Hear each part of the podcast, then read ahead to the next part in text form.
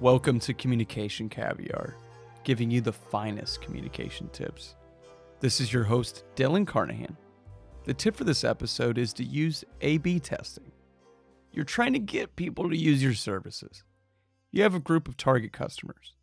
You write two slightly different pitches. You divide your customers in half, then send pitch A to group A, then pitch B to group B. What is the benefit of using A B testing? Firstly, continual improvements. Taking your message, then isolating variables, then testing these variables leads to improvements. These improvements can be tested again.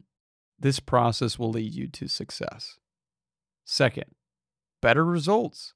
If you're improving your message and you're trying new things, then you're bound to be led to better results. Higher open rates, more sales, more responses. Lastly, understanding.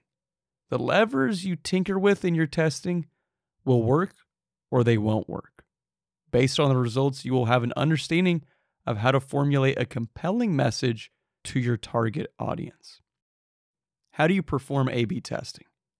Firstly, write something you intend to send. What is the script that you're going to send out? Second, pick a variable to alter. What single element do you want to change? Your call to action, your opening, or how you personalize the message? Third, create two groups. Divide the people you will contact into a control group that will receive the original script and create a group that will receive the altered script. Lastly, send and view results. Send your script, then monitor how each group does. Which group was more successful? If you want to improve your messaging, then start with A and B. Thank you for listening. Subscribe to the podcast to be informed when our latest episodes are released. We look forward to you tuning in.